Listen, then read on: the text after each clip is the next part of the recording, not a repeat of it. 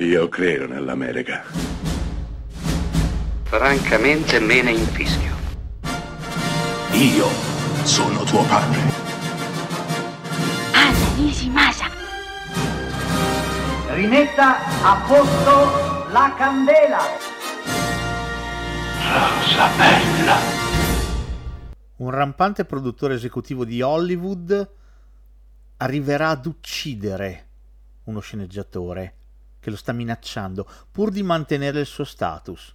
Non solo non verrà scoperto o condannato, ma addirittura arriverà a vivere felice e contento sposando la vedova dell'uomo che ha ucciso. Questa in due parole è la trama di uno dei film più lucidi, più intelligenti, ma anche più caustici, diretti da Robert Altman nel 1992, uno dei film più interessanti, più belli degli anni 90. Sto parlando dei protagonisti, The Player in originale.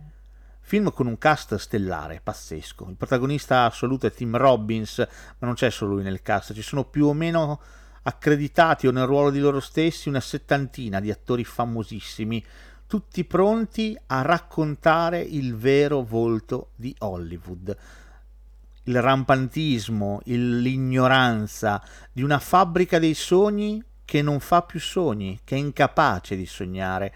Altman racconta tutto questo con una lucidità e una cattiveria assolutamente ineguagliabili.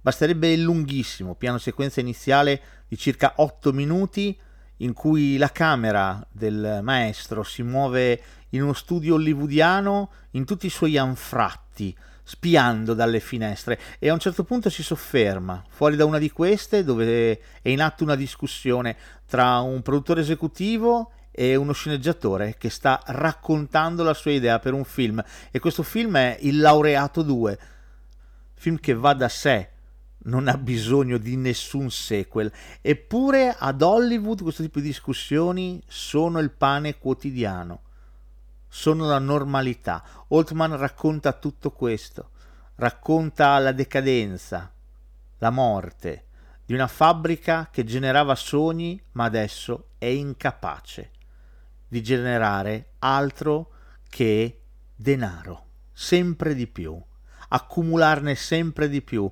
non per la voglia di fare arte, ma per il bisogno di arricchirsi.